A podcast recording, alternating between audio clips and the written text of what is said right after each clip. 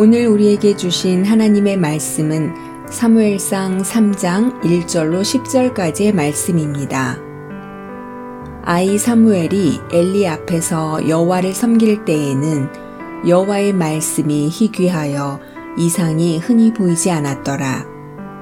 엘리의 눈이 점점 어두워 가서 잘 보지 못하는 그때에 그가 자기 처소에 누웠고 하나님의 등불은 아직 꺼지지 아니하였으며 사무엘은 하나님의 궤에 있는 여호와의 전 안에 누웠더니 여호와께서 사무엘을 부르시는지라 그가 대답하되 내가 여기 있나이다 하고 엘리에게로 달려가서 이르되 당신이 나를 부르셨기로 내가 여기 있나이다 하니 그가 이르되 나는 부르지 아니하였으니 다시 누우라 하는지라.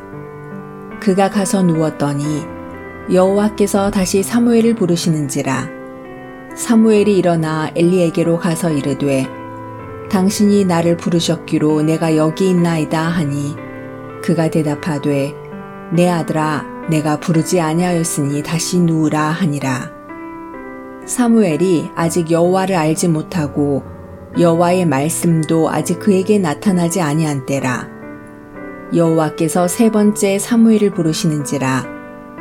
그가 일어나 엘리에게로 가서 이르되 당신이 나를 부르셨기로 내가 여기 있나이다 하니 엘리가 여호와께서 이 아이를 부르신 줄을 깨닫고 엘리가 사무엘에게 이르되 가서 누웠다가 그가 너를 부르시거든 내가 말하기를 여호와여 말씀하옵소서. 주의 종이 듣겠나이다 하라 하니 이에 사무엘이 가서 자기 초소에 누우니라. 여호와께서 임하여 서서 정과 같이 사무엘아 사무엘아 부르시는지라. 사무엘이 이르되 말씀하옵소서. 주의 종이 듣겠나이다 하니. 아멘.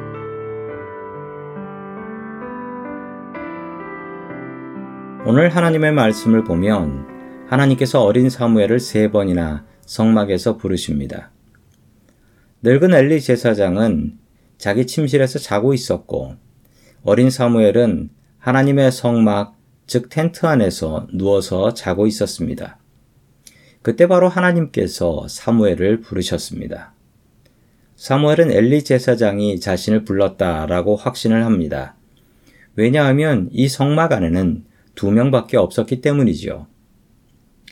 하나님께서는 사무엘을 부르셨고 그에게 앞으로 대제사장 엘리의 집이 멸망하게 될 것이라는 것을 알려주십니다.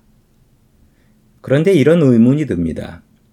왜 하나님께서는 이렇게 중요한 일을 하나님의 사자인 엘리 대제사장에게 직접 얘기하지 않으시고 어린 애를 불러서 이야기를 하셨을까요? 그냥 하나님께서 엘리 제사장에게 잘못을 지적하시고 너 회개하지 않으면 분명히 죽는다 라고 말씀해 주시는 것이 나았을 텐데 왜 어린 아이인 사무엘을 불러서 말씀하셨을까요?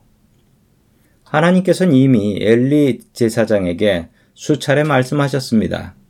그러나 엘리 제사장은 자기 자식 사랑에 눈이 멀어서 하나님의 음성은 들리지 않았습니다. 들리는 하나님의 음성도 그는 무시해 버립니다. 하나님께서는 우리들에게 늘 말씀하십니다. 마음의 가책과 부담을 주십니다. 더 말씀 보고 살아야 한다. 더 기도해야 한다. 더 예배 드려야 된다. 이렇게 살면 안 된다. 라고 주님께서는 지금도 우리들에게 말씀하십니다. 이런 부담을 피하려고 하나님의 말씀을 보지 않고 예배를 드리지 않고 기도를 하지 않으면 하나님의 음성을 무시해 버릴 수 있습니다.